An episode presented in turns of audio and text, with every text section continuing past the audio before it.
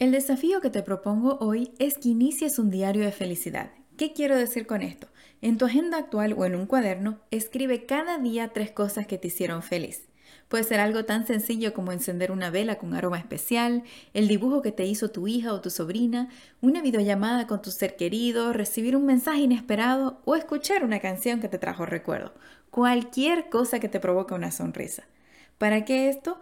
Porque a todos nos pasa de tener momentos en que las cosas no van tan bien y es bueno retroceder la página y recordar momentos que nos hicieron felices y que nos sacan una sonrisa a pesar de la dificultad que estamos viviendo.